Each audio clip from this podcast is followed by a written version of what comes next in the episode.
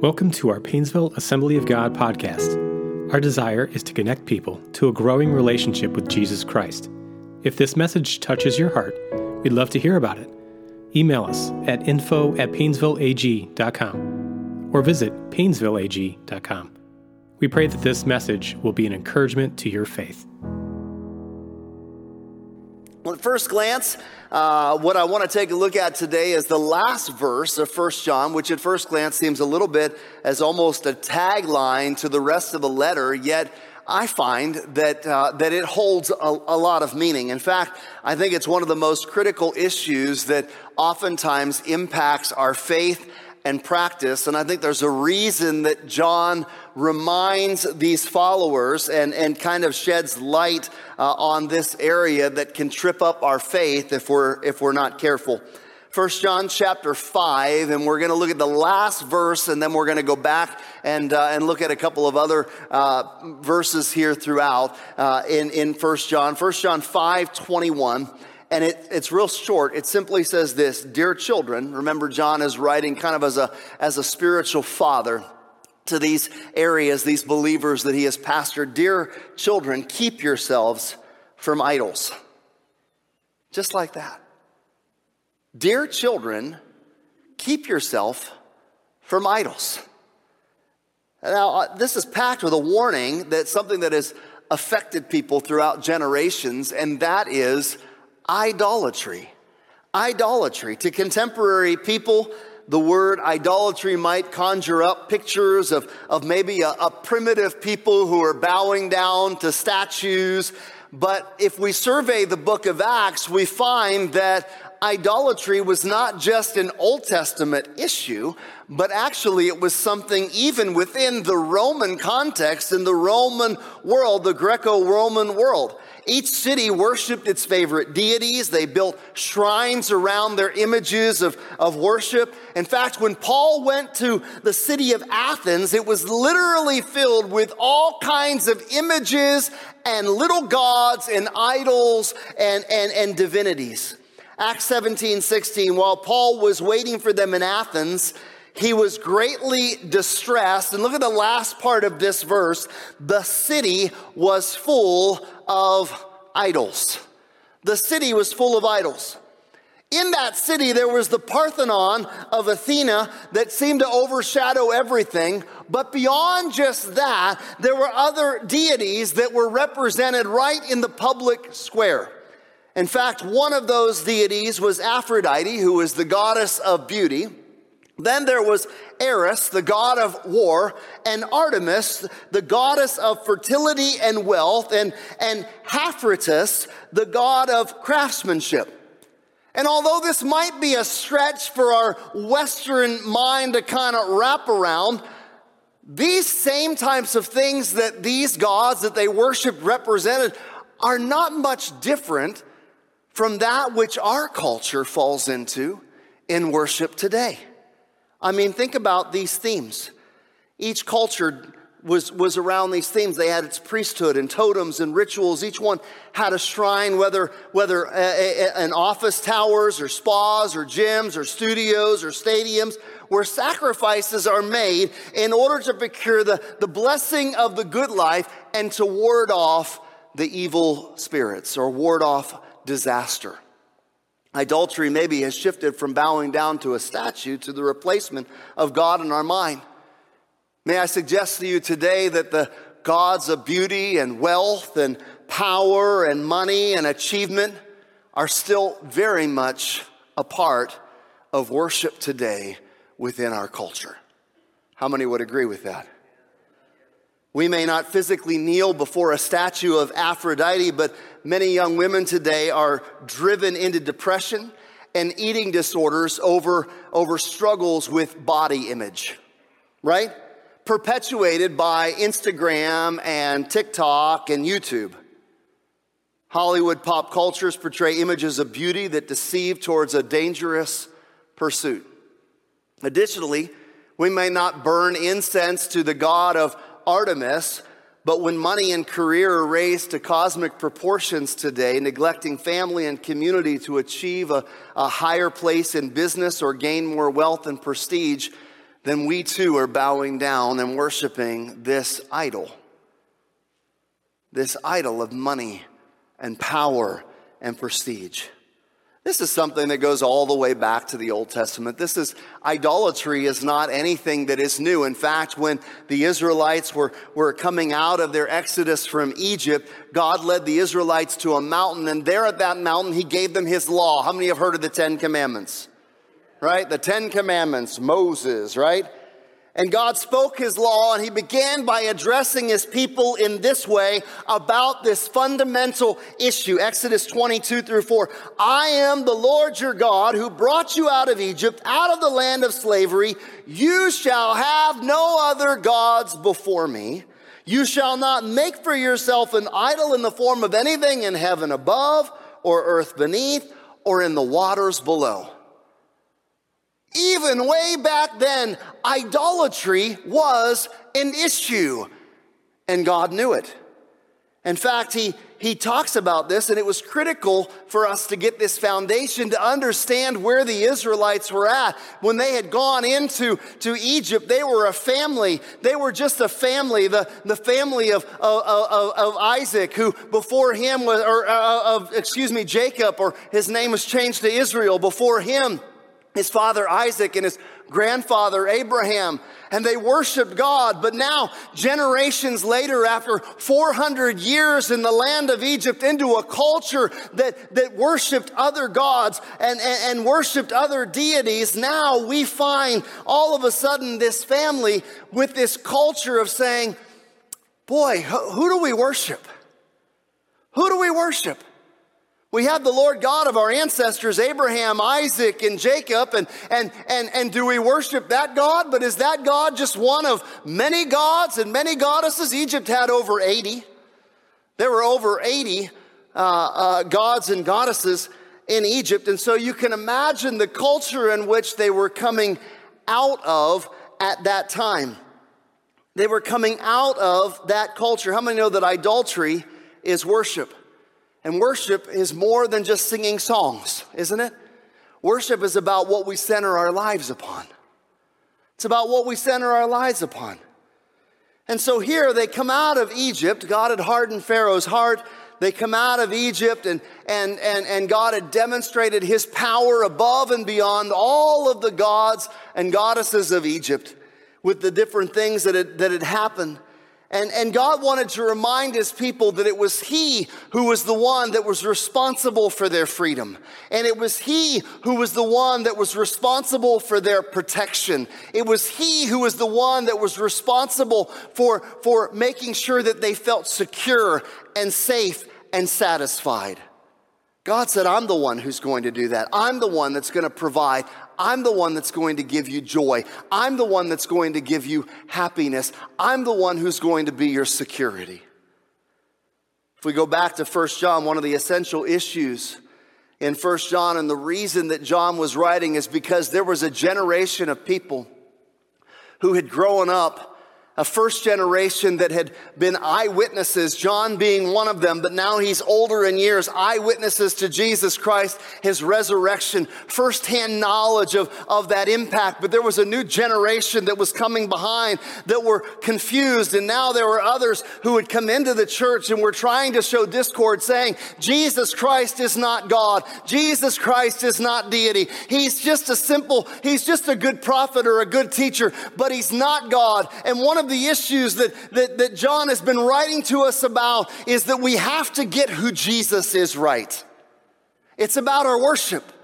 We've got to get who Jesus is right because when we get who Jesus is right, that impacts our worship. But when we have who Jesus is wrong, it's easy for us to slide into idolatry. It's easy for our hearts to drift away from the worship of Jesus as the center and the supreme God of all gods, name above every other name. And to slide in to believing that there are other things that can satisfy our soul and other things that can provide for us security and safety and peace in our lives. John spent much of his letter reminding the people that it was Jesus who was responsible for their spiritual freedom and, and, and that it was him who could release them from the control. 1 john 5 19 we're going to read a little bit later as well control of the evil one. And that it's through spiritual rebirth or being born again that they are now children of god in christ jesus and this is what was God was doing when he was back with the Israelites at the mountain in Mount Sinai. This is what he was doing. He was reminding them of who he was, that he was the one who was responsible for that. So he opens his law by reminding them of what he's done. And that makes the request not that unreasonable, saying, You shall have no other gods before me, and you shall not make an idol in the form of anything in heaven on earth, uh, heaven above, or on earth beneath, or in the waters below. Why would they need to be reminded of something like that? Why do we need a message like this today? Why does John finish his letter by reminding us to keep ourselves away from idols? Why do we need that kind of a reminder? Well, because the human heart is prone to idolatry. It's prone to idols. A.W. Tozer once said this left to ourselves, we tend to immediately reduce God to manageable terms. We like to manage God. We like a God we can manage. We like a God we can control. We like a God that fits into our little box, into our little narrative, and like a genie does whatever we think he ought to do. And when God doesn't do that, our minds are blown and all of a sudden our insecurities rise up and we begin to look for other things or other people that we can put our trust in and our hope in and our security in and look to to satisfy our heart and provide the happiness or the joy that we're searching for. And when we don't think we can find that in Almighty God, we begin to drift and look for that in something else or someone else. And isn't that the danger? Isn't that the danger? We, we drift towards worshiping a God we can control or fashion in our own hands. Maybe not in the form of a statue, but maybe in the form of other excess. I think Paul nails down this problem of idolatry in Romans 1:25 when he says this, they exchanged the truth of God for a lie and worshiped and served created things rather than the creator who is forever praised. You see idolatry is an exchange. It's an exchange. An exchange of the worship of God and serving him only and exchanging it for other lesser things. The human heart is an idol factory. In Ezekiel 14:3, God says about the elders of Israel, these men have set up idols in their hearts. They probably responded with, What idols? What do you mean, idols? Where, what, where, where are these idols coming from? But God was not talking about literal statues of worship. In fact, Tim Keller, in his book Counterfeit Gods, this is what he wrote about idolatry. I love it. He said, God was saying that the human heart takes good things like a successful career, love, material possessions, even family, and turns them into ultimate things. He goes on to say, Our hearts deify them as the center of our lives because we think they can give us significance and security, safety and fulfillment if we attain them. Furthermore, we tend to think that idols are bad things, but that is almost never the case. The greater the good, the more likely we are to expect that it can satisfy our deepest needs and hopes, especially the very best things in life. So if we were to if we were to define what is idolatry, if we were to define idolatry today at what it might look like, we might, we might say this. If I, it, it, we might say this. If I have that, whatever I look for and say in my heart of hearts, if I have that, if I have that thing, if I have that value, I know I value that, or that is what I need in order to feel significant or secure, then I probably have a relationship that is tending or drifting towards idolatry. Idolatry. In fact, idolatry is worshiping anything other than God worshiping God as anything less than he's revealed himself to be, worshiping God plus any other thing or God, or worshiping God in a way that the Bible forbids. Idolatry is worship that includes the wrong God and the wrong way. That's idolatry. Be family, children, career, making money, achievements, saving face, or social standing. It might be a romantic relationship. It might be do I, do I have the approval of my peers? There's all kinds of things that we can begin to elevate to the place of worship. An idol is something that we can't live with or without. We must have it. Oftentimes, it might drive us to break the rules, things that we never said, lines we've never said we'd cross. All of a sudden, it drives us in those ways, maybe to harm others or even ourselves in order to get it.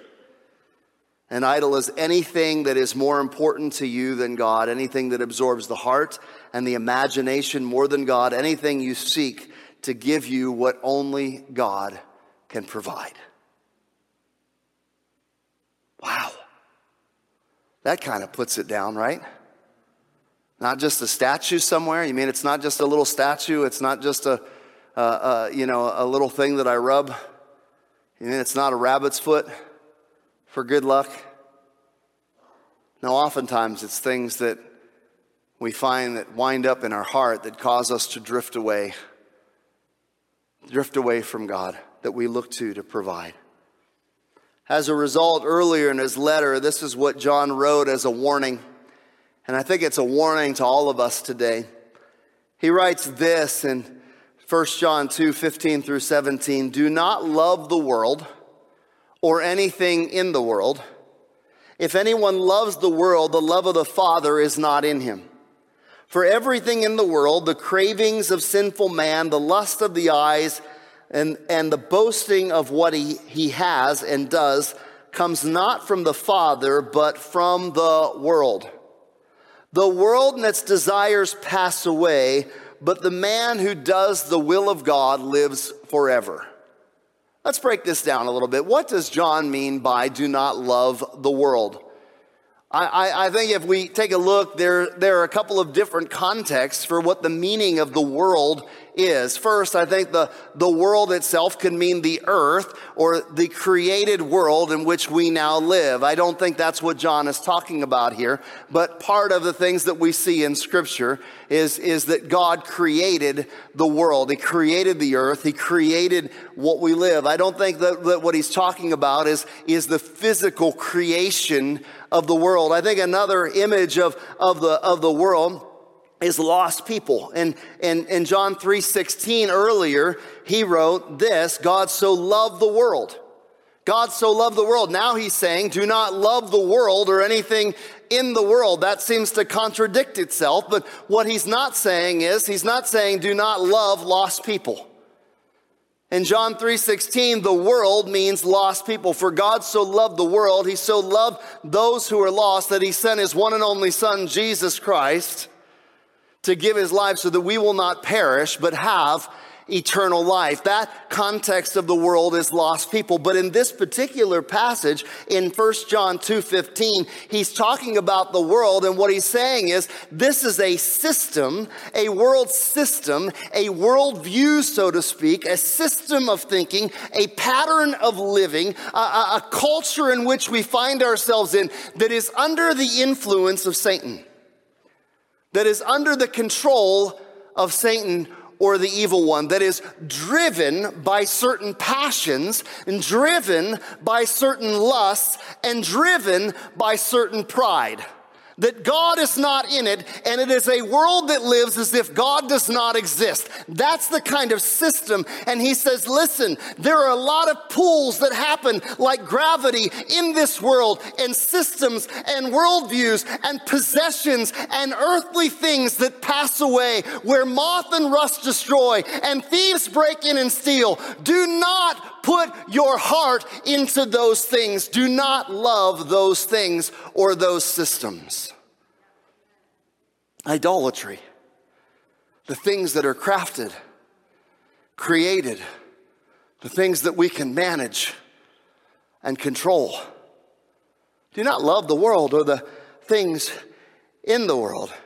And that's why 1 John 5 19, just a few verses before, dear, dear children, keep yourselves from, from idols, he says, We know that we are children of God and that the whole world is under the control of the evil one.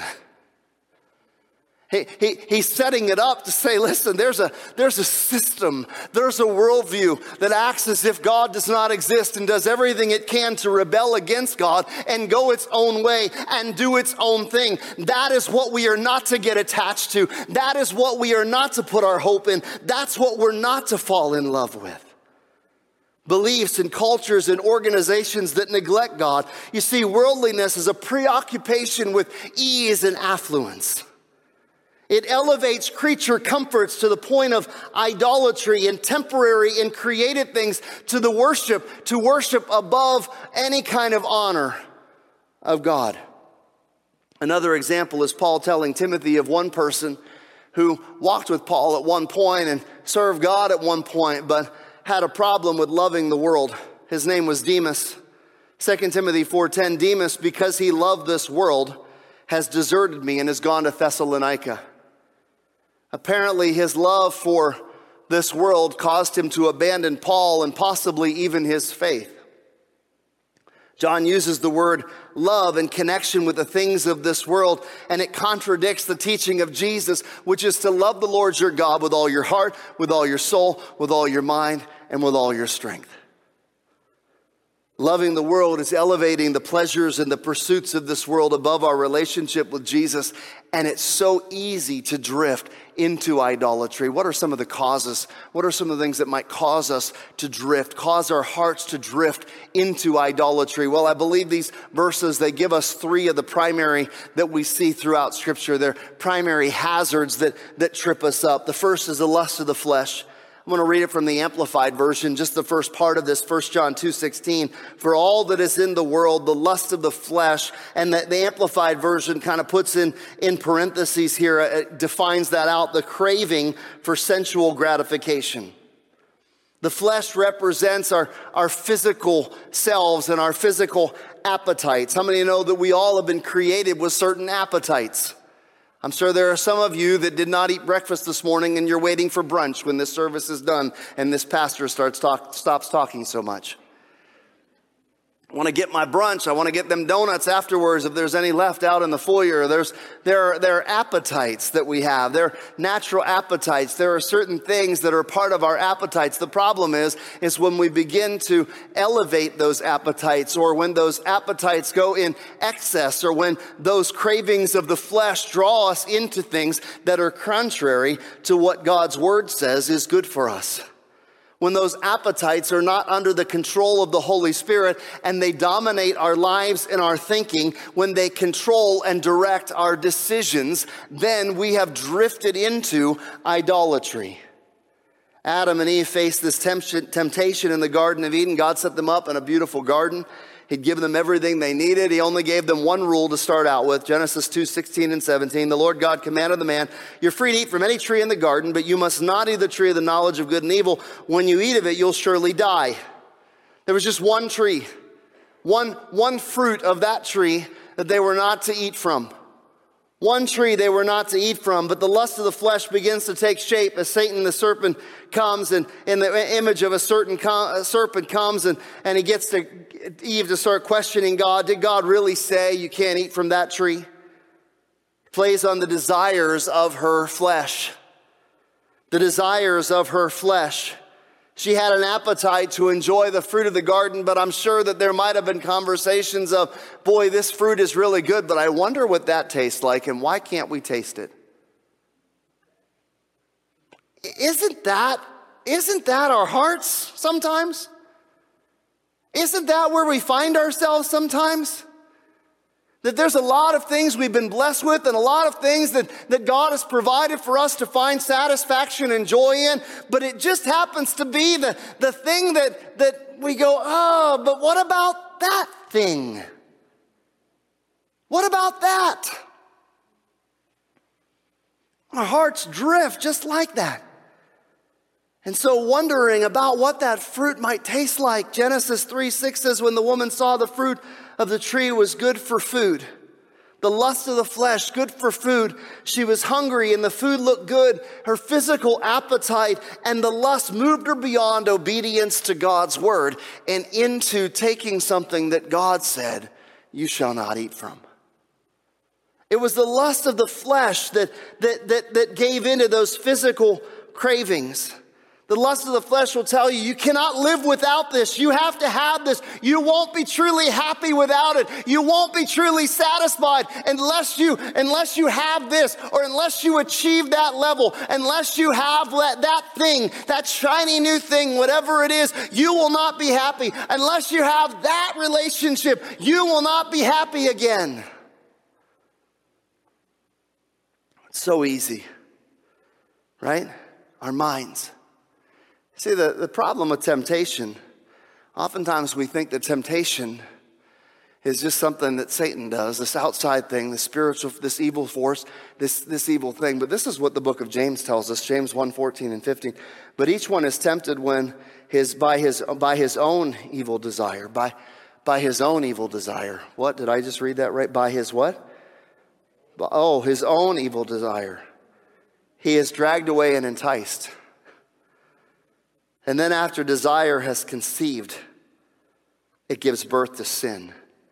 And sin, when it's full grown, gives birth to death. See, it's often the desires that are within, the lust of the flesh, the desires that, that form within, that, that are the first part that, that open us up to giving into temptation and to beginning to lead us in where our hearts drift into idolatry. And when those internal desires go unchecked, we, we find ourselves being led into that temptation. Yet later on, and I love it, Adam and Eve are contrasted with Jesus. There, there's similar things that happen in, with, with regard to the temptation. Jesus coming out of 40 days uh, of fasting, but in the wilderness he was baptized, heard, heard the voice of his father, This is my son whom I love, whom I'm well pleased. The Holy Spirit led him into the wilderness where he fasted and prayed for 40 days, and then the tempter came the tempter came. Remember, Jesus is hungry. And what does the tempter say? The first one, Matthew 4 3, the tempter came to him and said, If you are the Son of God, tell these stones to become bread. Tell these stones to become bread. Physical appetite, nothing wrong with it. Jesus fasting.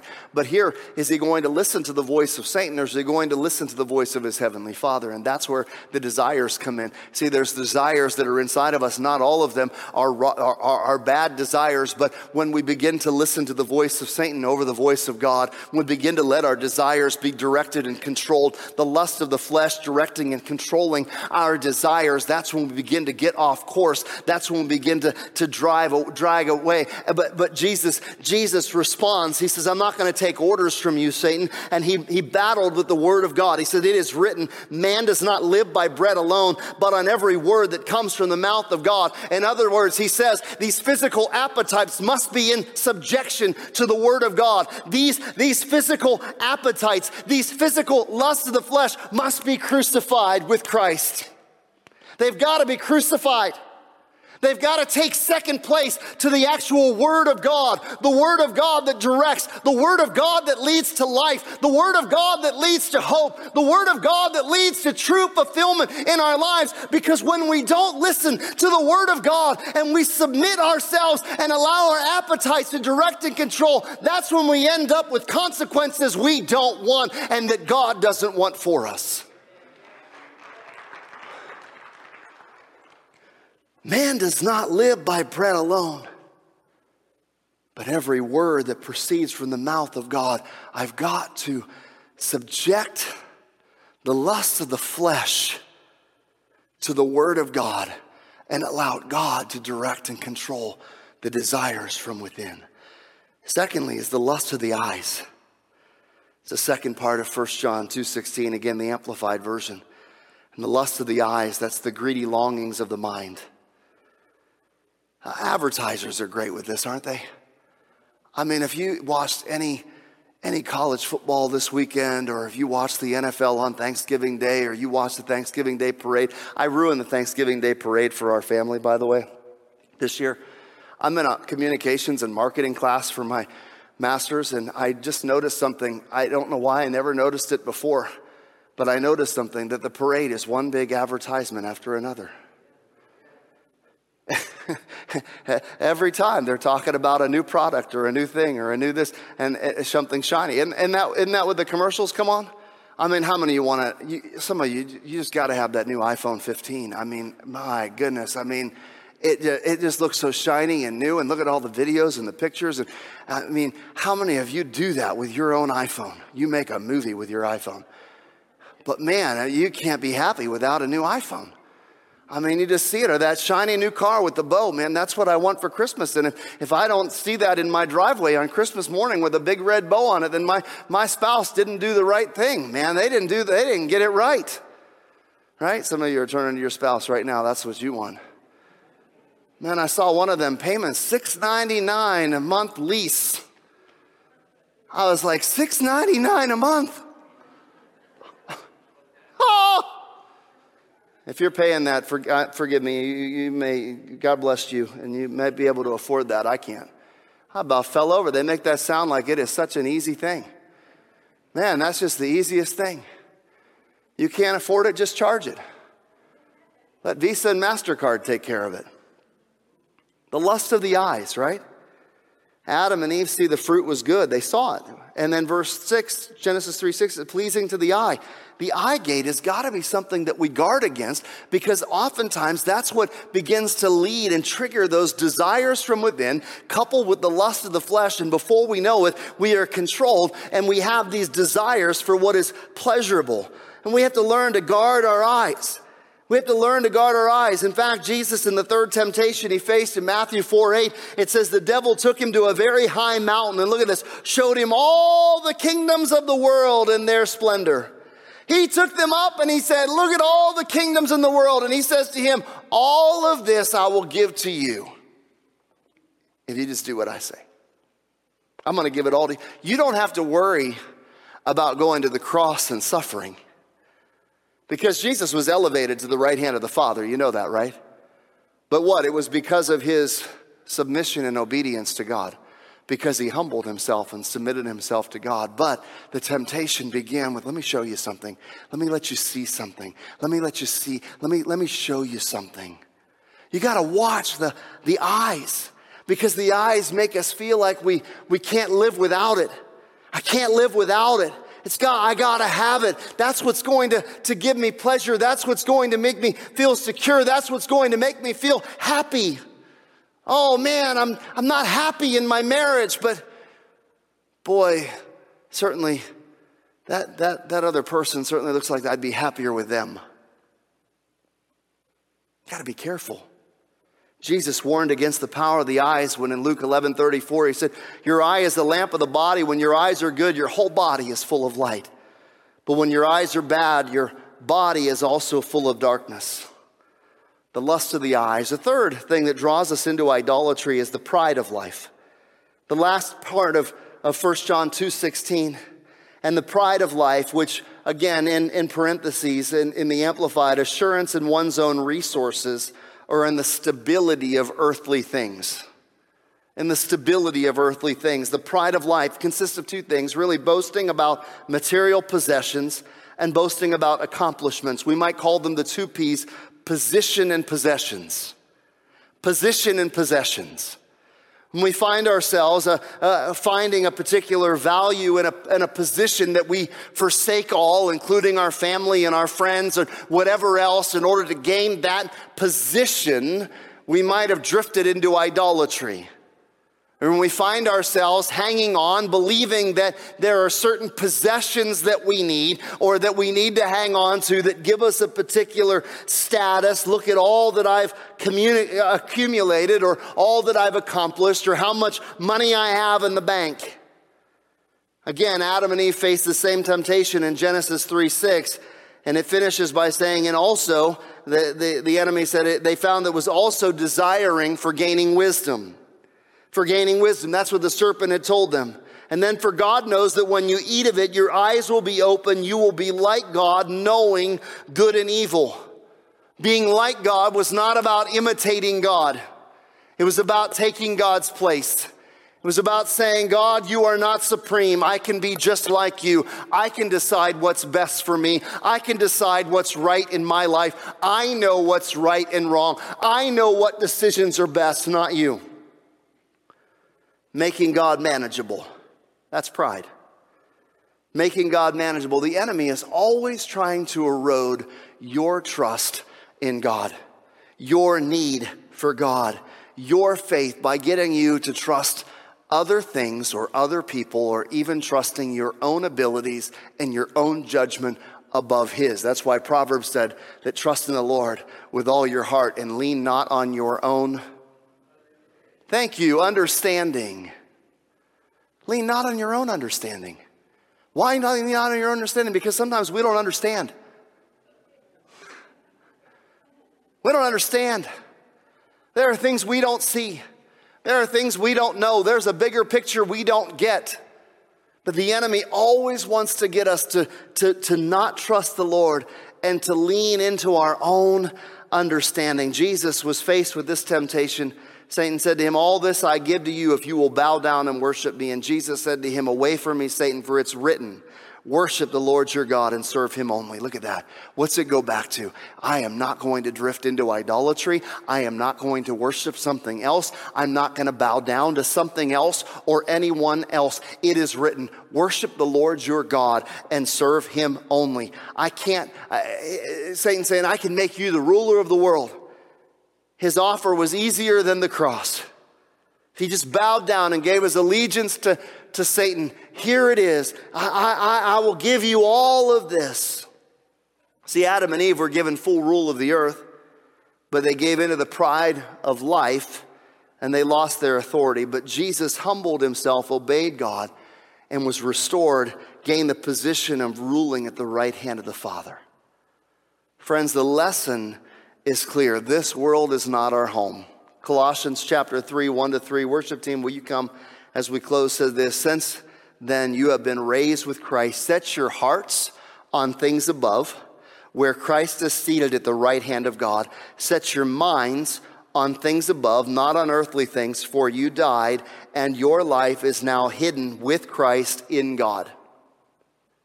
Or I like how Romans 12, 2 in the message puts it don't become so well adjusted to your culture that you fit into it without even thinking. Are we too well adjusted to our culture? Have we find ourselves desiring the same types of things that the world desires? Do we find ourselves looking to the same things that those who do not follow Jesus Christ look to for safety, for security, for, for a sense of, of identity, for a sense of satisfaction and joy and happiness in their lives? Or do we find our ultimate joy and happiness in Jesus Christ and Him alone? What are your pursuits? Are you dragged away by the lust of the flesh? Do you find yourselves being captured by the lust of the eyes? Do you struggle with the pride of life? What in us needs to be crucified. You see, the tendency of our hearts is to drift towards the created things or towards people to help us feel a sense of significance and a sense of security. To feel loved, we tend to sacrifice these lesser things for this sense of significance. Even the good things, if not kept in check, can easily draw our hearts away into idolatry if we are not if we're not careful. And if we don't guard against the lust of the flesh, the lust of the eyes, the pride of life, we can find ourselves drifting towards elevating the things of this world over our love for God. So let the final verse in 1 John 5:21 be the thing that we meditate on as we begin to focus our hearts and say, "Holy Spirit, will you show me something in my life?" It says this, "Little children, keep yourselves from idols. Are there idols in your heart? Is there an area where maybe you're loving the things of this world more than Jesus? Let's take some time and let's let the Holy Spirit just search our hearts this morning as we begin to close this message in this service. Jesus, we thank you today for your word.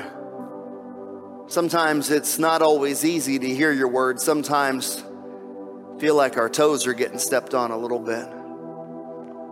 But Lord, you love us and you care about us, and you gave your Son, Jesus Christ, to die for us. Because, Lord, you know that anything that has our heart more than you can cause pain, can be a thief that can steal, kill, and destroy. That's what Satan wants to do. So, Holy Spirit, I just ask for you right now to come and to search our hearts. Is there anything in our lives that has become an idol? Is there anything in our lives that is directing and controlling our decisions that is that we are looking to for safety, for security, for assurance above you? Is there anything, Lord, or anyone that we are looking to to make us happy when really Lord, you are the one that provides the joy in our lives. Is there anything elevated that we've elevated our worship to above you? Jesus, I just pray that right now you would just show us our hearts, reveal our hearts, that we might get our hearts aligned and right with you this morning. Aligned and right with you this morning. We just look to you, and Jesus, if there's any of those idols, we ask for your forgiveness today in your grace. In Jesus' name. In Jesus' name. Thank you for listening to today's podcast. We pray that you're encouraged by this message. For more information about Painesville Assembly of God, visit painesvilleag.com.